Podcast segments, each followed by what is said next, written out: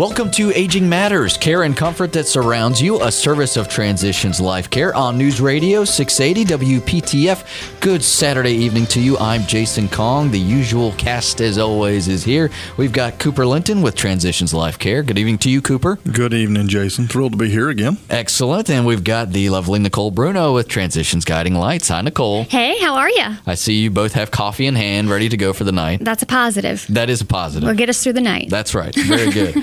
well, Cooper, uh, let's get right into it. We've got a jam packed show with some great guests, and we've got uh, two in the studio right now. Who do we have, and what are we going to be talking about?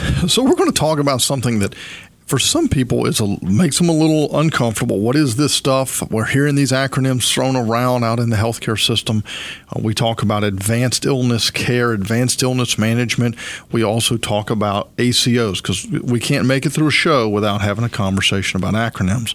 ACO. Uh, ACO. So Okay. accountable care organization. As opposed to me trying to explain that, we're we have a couple of guests here who can talk about advanced illness care and accountable care organizations uh, with a really an eye toward how they enhance the care of our aging population and how they can enhance the experience of a caregiver who's trying to navigate uh, the challenges of chronic illness and and uh, complex illness. And so we have two guests today. One of them is Debbie Huter. She's the executive director for the Wake Med Key Community Care. Uh, and we're going to let her explain what all that means in a moment. And we also have Lori Moore.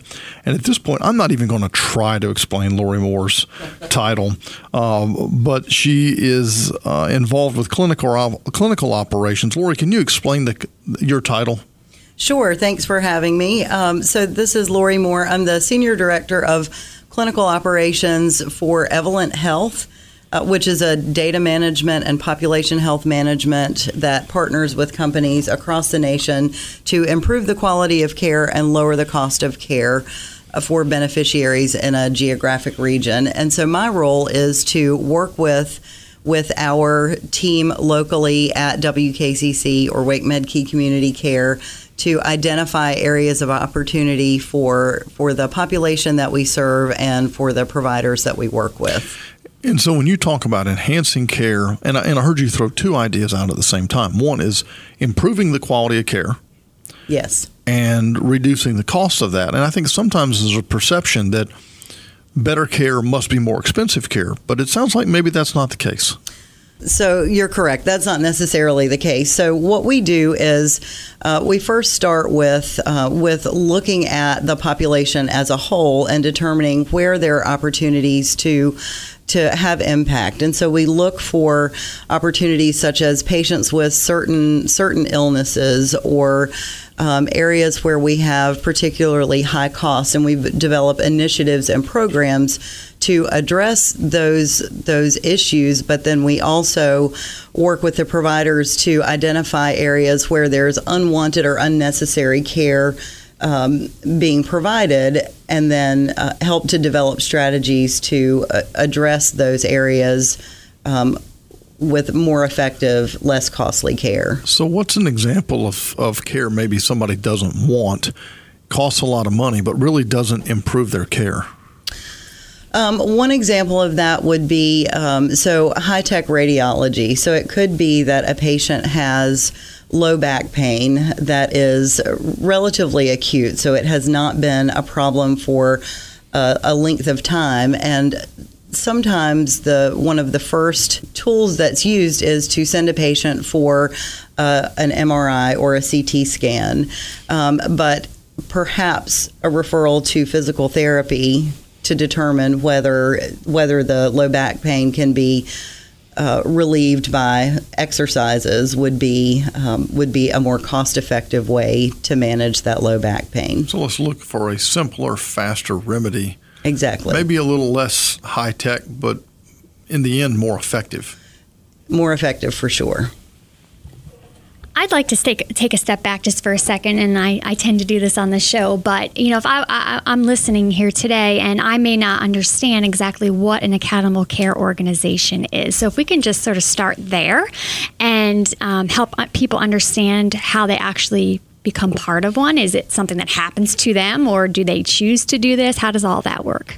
So the way that that a, a patient is becomes part of an ACO is it's different by payer, but for Medicare, it's based on frequency of care and and so where a patient most frequently receives care uh, from a primary care provider.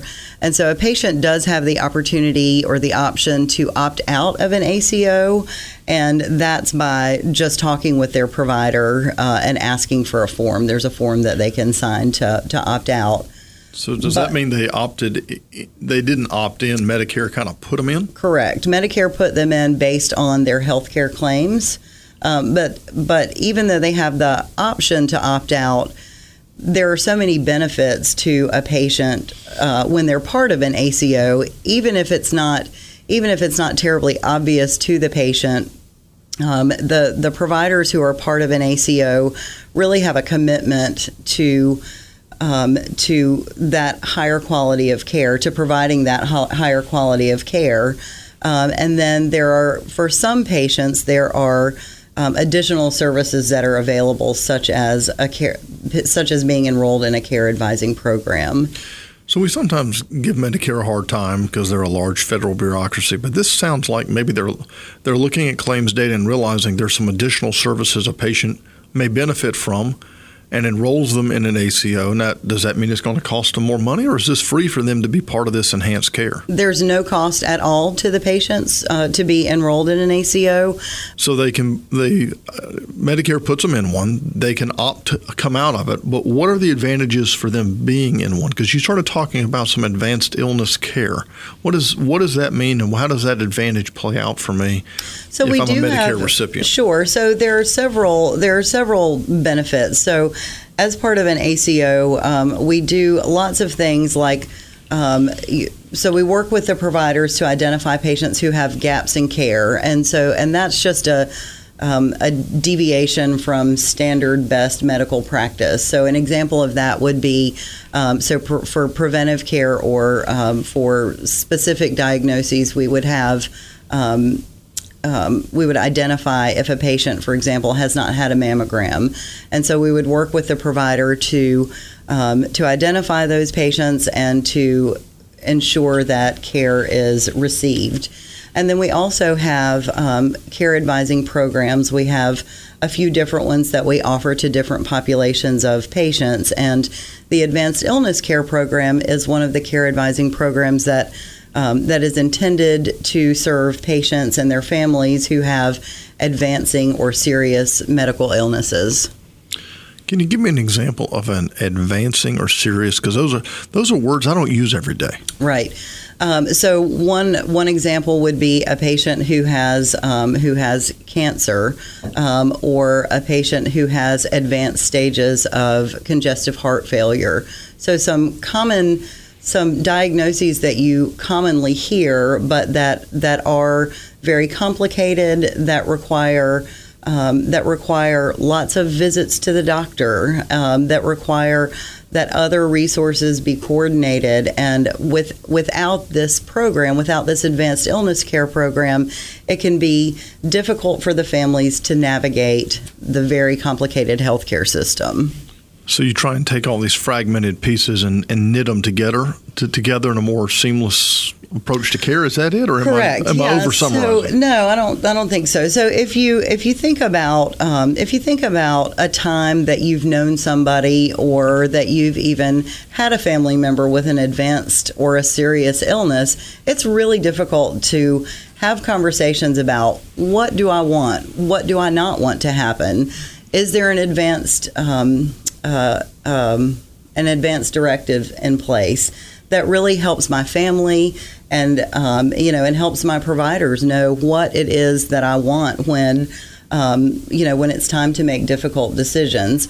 And the purpose of the Advanced Illness Care Program is to uh, so there's a nurse that's involved that works with the family and the patient to have those discussions that are very difficult and get those advanced directives in place and um, you know coordinate any resources help the patient figure out what services are closer to home.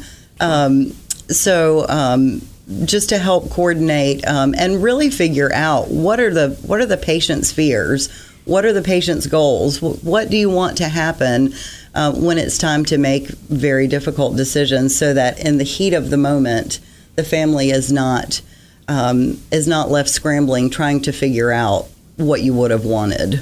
That voice you hear is Lori Moore. She is the Senior Director of Clinical Operations for Evolent Health, and she's working with Wake Med Key Community Care. We've also have uh, Debbie Huter here in the studio, who is the Executive Director of Wake Med Key Community Care. And we will continue our conversation on accountable care organizations in just a bit. You're listening to Aging Matters, care and comfort that surrounds you, a service of Transitions Life Care on News Radio 680 WPTF. Stick around.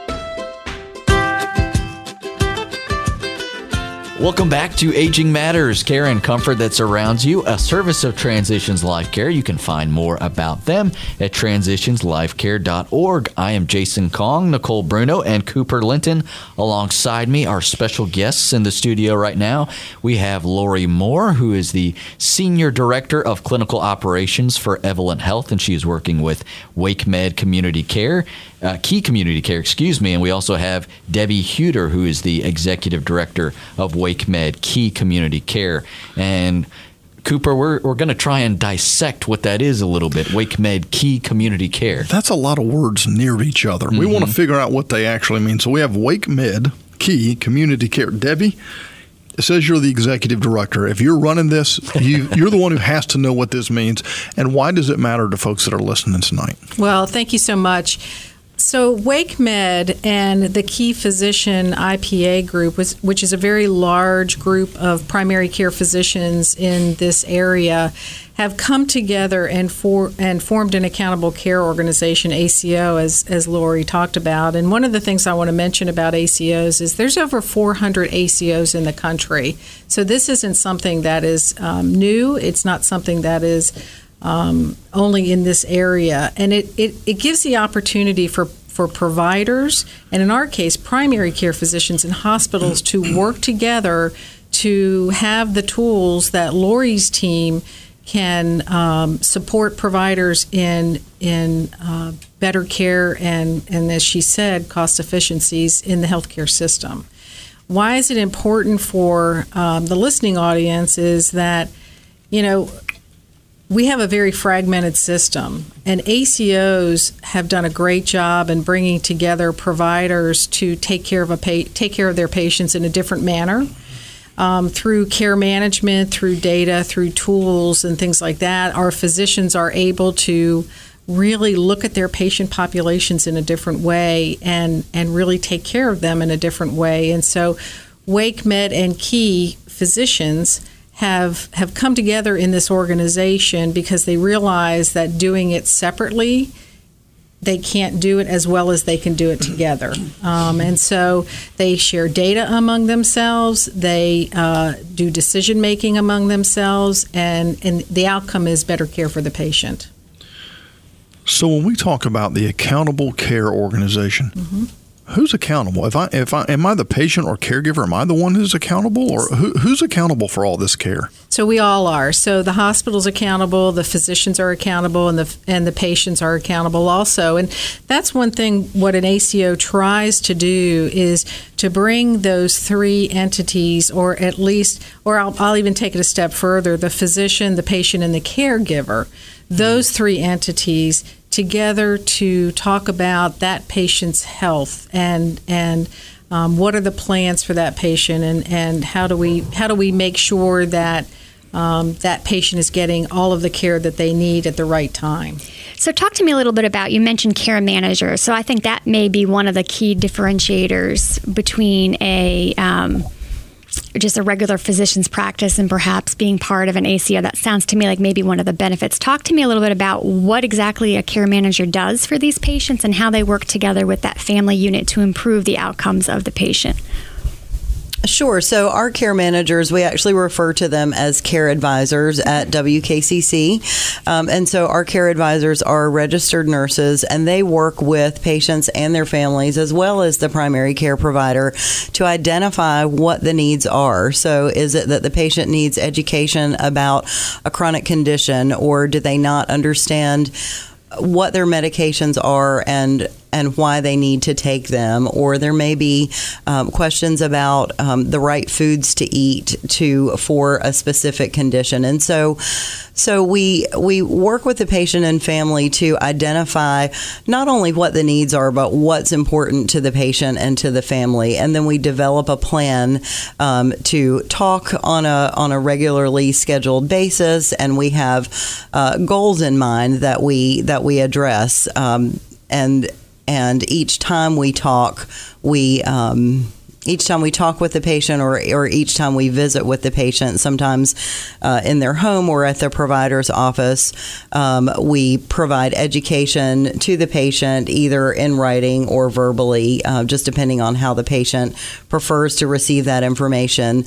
Um, and then and then the, the goal of that is to get the patient to um, to his or her optimal level of self management. So one of the things that um, I, I liked that I heard was that you look at the patient sometimes in their home because one thing I know for sure is that these patients a lot of times they are at their best when they get to that doctor's office you know they are they're trying to look their best they're trying to act their best they don't want anybody to realize that there's anything wrong with them oftentimes it's the receptionist or the gatekeeper that's sitting there that actually sees you know really what's going on when that caregiver finally gets that loved one to take that last step to get into that waiting room but then they kind of gather themselves back up and when they get back into the doctor's office they're like oh nope i'm great everything's great at home Right. but, but i bet when you go into that home you see a whole new world. You see how difficult it is to manage in that bathroom. You see perhaps not only what they're taking for the, that that's prescribed, but a whole bunch of maybe herbals and over the counter medications and geez, a cluttered fall risk, those types of things. And, I, and I'm sure that probably makes a big difference because in my work with caregivers,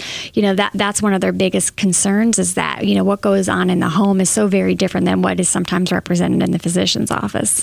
Correct. So there, uh, in my opinion, there is nothing like laying eyes on a patient in their home environment um, to really see um, just what you said, what's really going on in the home. And it's not that the patient necessarily gets to the doctor's office and, um, you know, and doesn't want to divulge. Sometimes that's the case for, you know, for many different reasons that they just don't want to divulge what's going on at the house. But a lot of times they just don't realize necessarily, you know, they might not have gotten the education. So, um, you know, they say, oh, I, I for a diabetic, for example, they take all their all their medications and they use their insulin when they're supposed to, um, and they're eating just fine.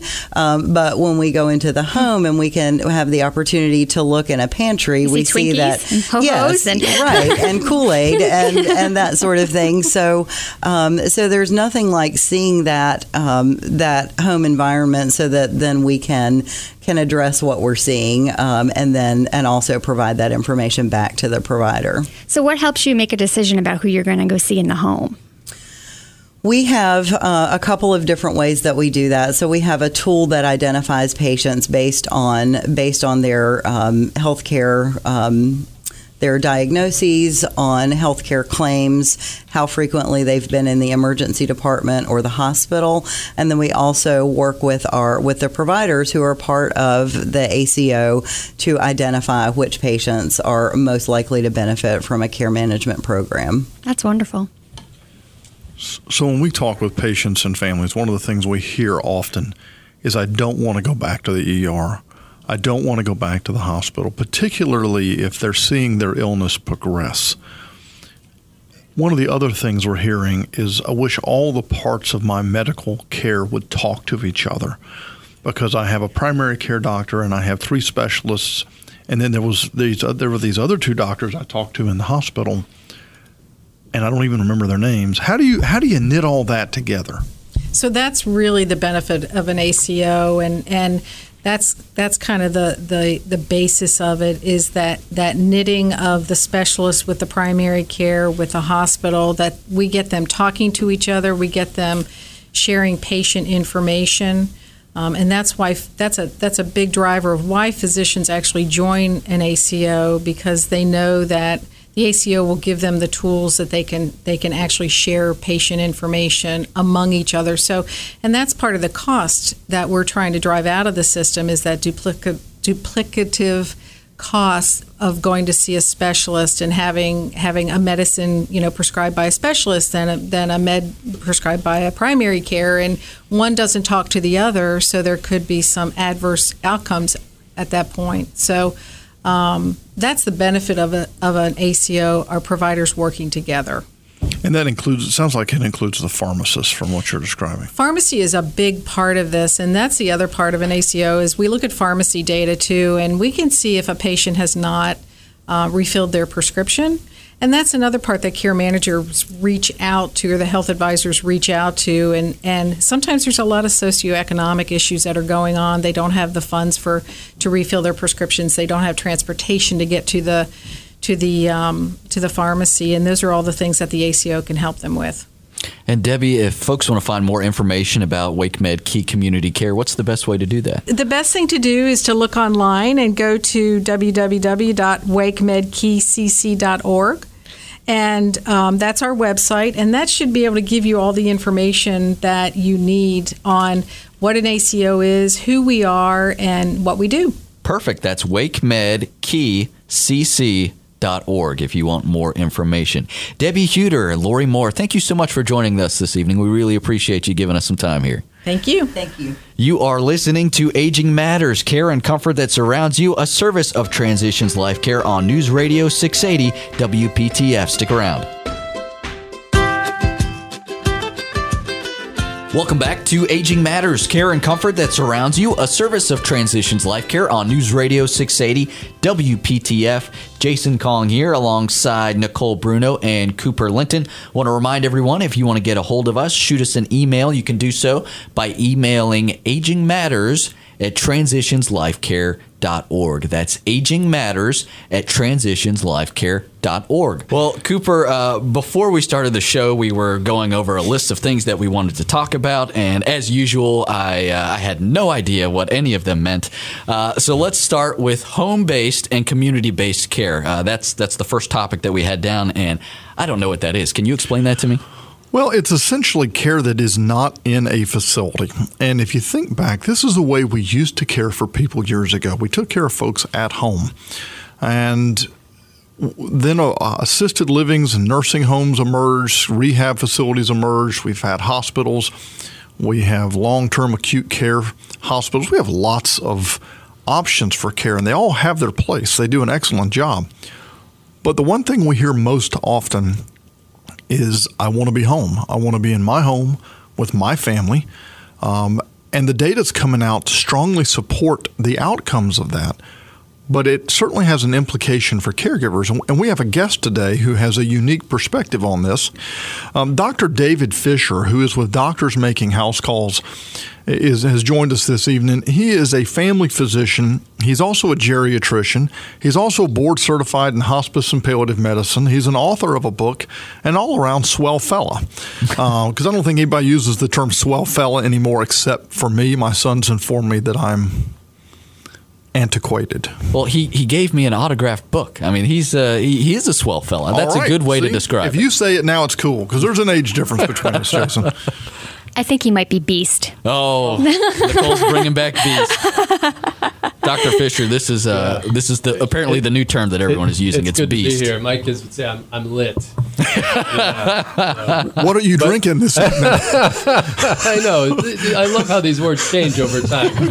when the first time I heard that, I thought the same thing you thought. Um, what have you been into? When I was in college so and lit. somebody was lit, right? Yeah. Well, they weren't it, safe to drive. It has changed. So. Uh, but uh, yes, I'm a parent of, of teens myself, and uh, uh baseball parent. I have a 17 year old who plays high school ball. So you just wait. You're you still. It gets even more intense. Good times coming. Yes, yes. Uh, but it's great to be here. Yes, I'm with Doctors Making House Calls here in the Triangle, and consider myself a house housecologist. That's my specialty. But yeah, I have a background in geriatrics, and that's majority of our patients are older, but the practice serves any age. Uh, someone who wants to have care in their home. They can have a doctor uh, come to the house, and there's a lot we can do in the home now. Uh, of course, this is the way, like you said, we used to provide care years ago, and uh, it's making a comeback. So it's it's pretty exciting. So why is it making a comeback? I mean, you just coined that term, house housecologist. I'm not even sure I said that correctly, but you know, why is that making such a comeback? I, I have my own opinions about it. I want to hear yours. Sure. Well, there's a few reasons. Probably the biggest is cost, uh, but patient preference is another big reason. You talked about the institutions, hospitals, nursing homes, assisted living, et cetera, and they all do an excellent job. But like you said, there's no place like home, and people prefer to be in the comfort of their own home. Uh, we do see the incredible cost that institutions incur to provide good care for people. And so there's a huge cost reduction when you can provide care in the home. So it's less costly and patients prefer it. But we also now have a lot of technology that allows us to bring care to the home that maybe we couldn't do years ago. And so I can have uh, x rays done on my patient in the home, I can have blood drawn, uh, ultrasounds. There's a lot of diagnostic things we can do. I also have at my fingertips with an iPad uh, access to all their medical records from hospitals and other places. And so uh, there's an incredible amount now that we can bring to the home. And uh, one reason, another reason I like it as a geriatrician is you really get to see what's actually going on with your patients. Because I have a number of patients who do also like to use the word swell because they're from a much older generation. Uh, but they tend to think often of coming to the doctor as an event, like they're going to get dressed up and, Yeah. you know, tell the doctor everything's going fine. And then I come into the home and say, oh, maybe things aren't going so That's fine. the good there, yeah. One of the things I think, you know, sometimes we have a little bit of a incorrect lens. In the triangle area here there seems to be just so many assisted living communities and nursing homes and independent hmm. living communities. But once you start getting to the outer regions of the area most people really are cared for in the home. And Yeah. you know we were talking a little bit about offline about how you know if you if you're admitted to the hospital chances are years ago you would have been in the ICU if you're in a nursing home chances are you would have been in the hospital. If you're currently in assisted living chances are you would have been in a nursing home. And, and if you are in independent living chances are you would have been in assisted living so we are having much more complex patients in the home you know rural or not and in the more rural areas there's less resources and support how are you seeing that impacting the caregiver Well, the, uh, the the practice is expanding, like you mentioned, the triangle, and, and doctors making house calls started in the triangle. It has expanded across the state now, and we are seeing patients in more rural communities as well. And the caregivers often do feel isolated, especially when there's not a, geographically uh, accessible resource. Um, and I, I know for, for my patients, the caregivers greatly appreciate having somebody come into the home to really get a picture because it's often that case of you don't even know the right questions to ask.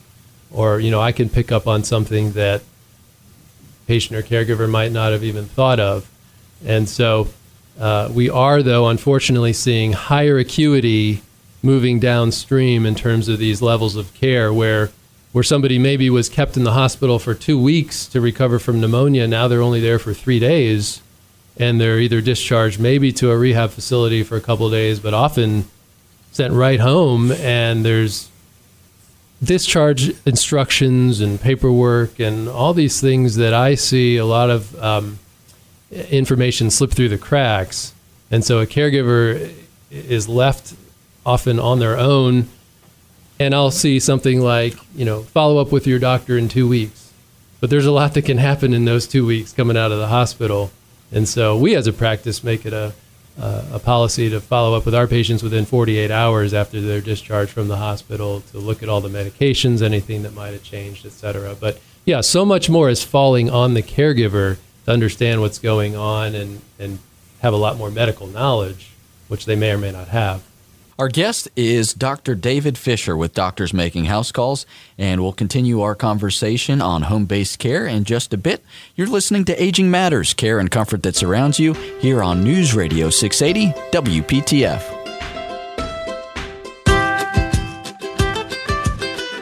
You're listening to News Radio 680 WPTF. This is Aging Matters, care and comfort that surrounds you, a service of Transitions Life Care. You can dive into more about them at transitionslifecare.org. I'm Jason Kong, Nicole Bruno over there, Cooper Linton over here, and our guest today is Dr. David Fisher with Doctors Making House Calls, and uh, we're talking about home-based care and the uh, the impact that that has. And Cooper, we're going to transition a little bit, uh, no pun intended there, but we're going to talk about how that uh, that impacts caregivers. Well, before the break, Dr. Fisher was talking about how we've moved more care home. We're able to do more things at home. There's a lot of technology that's available in the home that if you dial the clock back 10 years, really wasn't available. But it has an impact on the people who are at home taking care of a loved one because the acuity level of that patient at home has gone up. You know, I'm working with a caregiver right now who, oh my goodness, you know, it's a, the similar story that you were just telling the pneumonia in and out of the hospital through three times in the last month with pneumonia because comes home, families desperately trying to provide the support. They don't necessarily have the, the income to bring in 24 7 care, but they're also trying to work and they're trying to provide support. And off she goes back to the hospital and off they come back. And, you know, a couple of things that are going on with the caregivers. They're losing their confidence in their ability to provide their loved one. They're feeling guilty about not being able to do what they feel like they need to do. Yeah. And then, you know, they're, you know, and then when they go to the hospital, the hospital sometimes looks at, looks looks at them like, you know, you didn't follow the plan of care. Why does she keep coming back?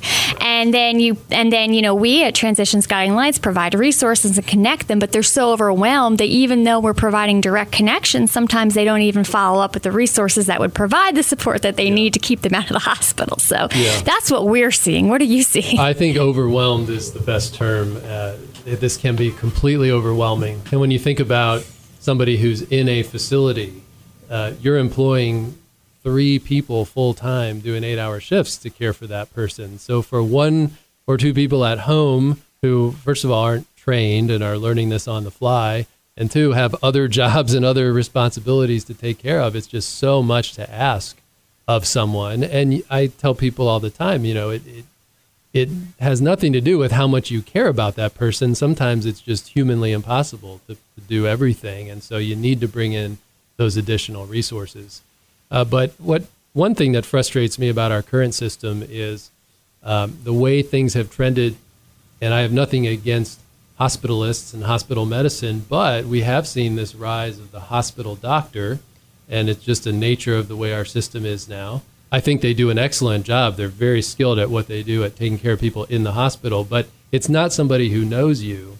And then when you discharge home, it's handoff back to the primary care doctor and a lot it can be lost in that transition. And so, if you don't have a, a community doctor, a primary care doctor who's really on top of things and helping guide you through this, you really can feel like a, a ship lost at sea. you you just can't, you don't know what's coming next.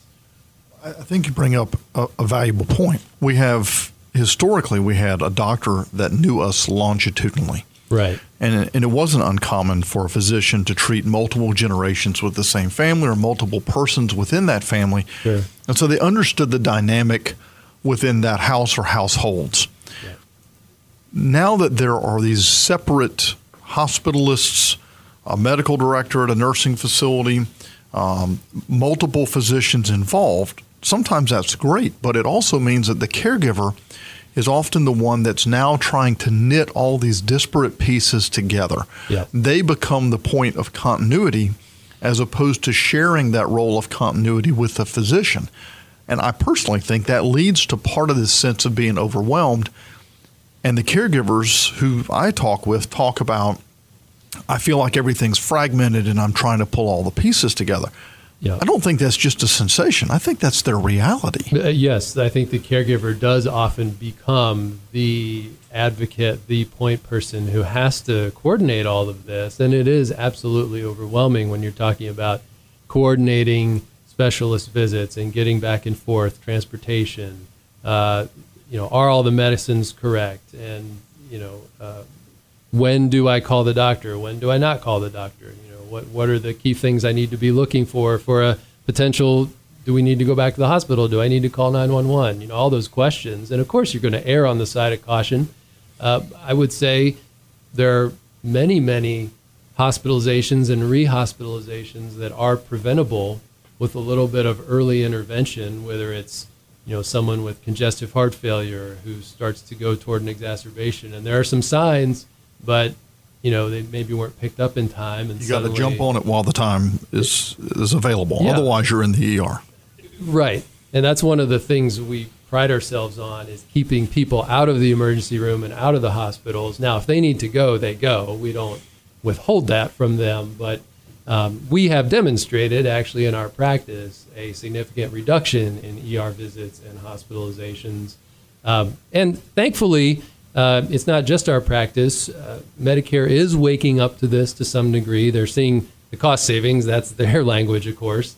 Uh, but we've been part of a demonstration project called Independence at Home, which has it, it's part of the um, the healthcare law, uh, Obamacare, uh, that uh, allowed us and some other practices throughout the country to demonstrate what we do. And we have shown a lot of data has been collected. We have shown reduction in cost and a reduction in hospitalizations and ER visits, which are some of the things that matter to Medicare, of course, but matter to patients and families as well. Well, we often phrase this as in we're saving money. And the reality is, when people are healthier, when they are more well, they have a higher level of wellness, they are maintained at home where they want to live, it is secondarily cheaper to do that. It's less expensive when people aren't as sick. And if we can keep them at home, they're better off. Yeah, an ounce of prevention worth a pound of cure. And, you know, more expensive care doesn't necessarily mean better care. It just, you know, you want to avoid having to have a lot of money spent on you in terms of health care. You'd like to keep that at a lower cost if you can for a lot of reasons. So, and again, we're not withholding. If people need expensive care, you know, they get it. But there are many things that happen that maybe could have been avoided, especially in the older population. You know, one of the things that scares me that, to death is, you know, we sit here as talking heads talking about people working in the industry, the silver tsunami, it's coming, it's coming. All these baby boomers are getting older and they're going to start to need care. And clearly demonstrated by the fact that we've moved from two caregiver summits to four, you know, and they're filling up rapidly and, and it's just exploding. You know, we, we have a really big um, crisis on our hands as far as being able to find direct care workers, people who are actually going to be able to physically provide this care for individuals who are going to need it because not everybody's cut out to do this work. And what I'm seeing is that families who don't have the financial means to provide this physical care for their mm-hmm. loved ones, even temporarily, mm-hmm. ha- don't have the financial resources necessarily to pay to have someone to do it. But even if they do, mm-hmm. these these agencies that provide these resources can't find workers to actually do the work. Yeah. And so I'm wondering, you know, if there are some conversations at the level of the physicians of sort of how are we going to handle this this group of people that we know is coming? There's no stopping it. We're getting older every single day. God knows I know. Every time I stand up, I feel it. Right. You know, what are we going to do? Well, we believe, obviously, our practice that home care is going to be a big part of that, and hopefully, the system is going to be set up to accommodate more and more care in the home. In the way we operate, we're not a concierge practice, but we do charge an out-of-pocket trip fee when someone comes to the house. That's really the only difference between us and a regular practice. Um, but that is a cost for people to, to incur. Uh, we're hoping that there will be more and more financial support for more doctors to do this because another big pro of home care is doctors like it. And nurse practitioners and PAs in our practice love doing what we do because it's an opportunity to You get to know them. to you get, to know spend the more than 10 and- minutes. and that's why I went to med school. You know, it wasn't to uh, you know fill out a whole bunch of forms all day long. It was to It wasn't to maximize the 12 minute encounter. You actually Believe wanted it to or help not. patients. there wasn't even a class on that in medical school. believe it or not. Uh, that's right. But unfortunately, that's where so much of outpatient medicine has gone. And so, you know, my average house call is an hour long because I can I need to talk to the patient, the family, the caregiver, you know, and and I love it. So uh, we hope more and more it is going to get back to that getting to know your patient, having that person that knows all the dynamics because they're all very different. Dr. David Fisher, thank you so much for joining us. Uh, this was a, a, great conversation, and uh, I know you've been on with us in the past, and we, we really thank you for your time and coming out tonight. It's been my pleasure, and thank you for having me. Absolutely. Again, that website, if you're interested in finding more information about them, doctorsmakinghousecalls.com. It's very simple. I'm sure you could Google that as well. Phone number is 919 932 5700. And we did mention Dr. Fisher's book, which is How to Keep Mom and Yourself Out of a Nursing Home. Again, you can find that on Amazon or you can Google it. I'm sure there are probably a couple other bookstores that carry it as well. Thank you so much for joining us this Saturday evening. We hope to catch you again next Saturday at 7 for Aging Matters, care and comfort that surrounds you on News Radio 680 WPTF.